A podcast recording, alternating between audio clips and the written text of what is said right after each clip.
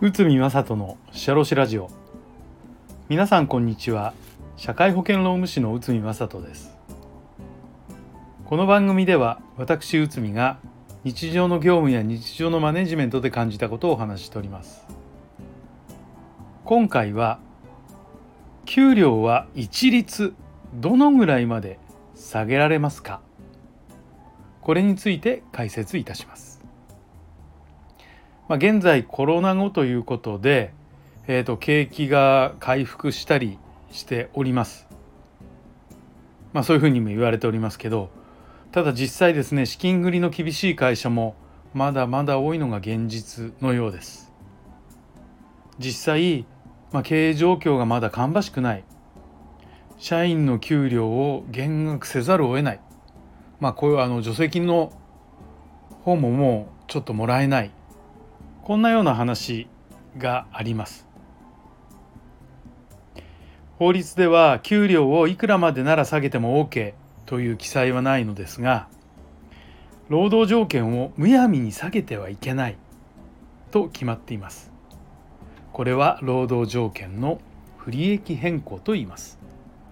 当然給料を下げることは社員にとっての労働条件の不利益変更となるので会社は給料の減額を決断できない場合が多いのです。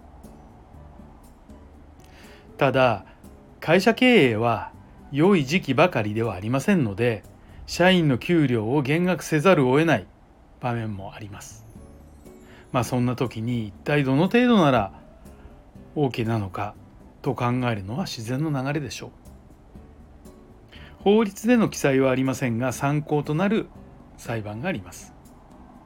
住友重機械工業事件東京地裁平成19年12月。あ2月ですねこれは。失礼しました。平成19年2月です。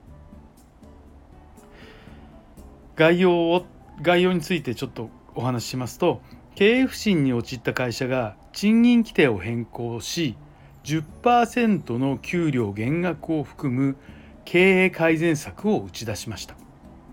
給料の減額は2年間のみだそうです。給料改、え、経営改善策について労働組合から合意を得て減額を実行したと。で、え、この会社さんはですねえ労働組合社員の98%が労働組合の組合員ということです。で給料に減額に納得のいかない社員8名が裁判に訴えたえーと、減額前の給料と減額後の給料の差額を請求しました。給料を下げる合理的がない合理合理性がないと主張したのです。でそして裁判所は判断しました。その内容は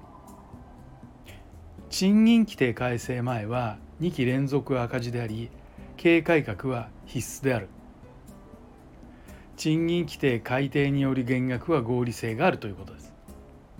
労働組合の合意があったことは98%の社員の合社員98%の社員組合員の全員から同意を取り付けたこ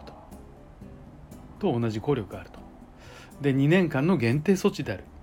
給料の減額は合理的な理由があり会社の主張が認められたとこういったことです。この裁判では10%の給料減額について会社の存続の危機の状況から減額せざるを得ないという結論になったのです。さらにこの判裁判のポイントは社員の大多数が加入する組合の合意が合理性証明の後押しとなりましたで給料の減額が2年間の限定的なものであったということです。なお10%なら OK ということでありませんのであくまでも個別事例とお考えください。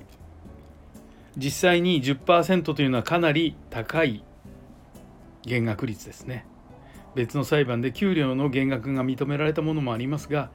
これは約6%の減額でした。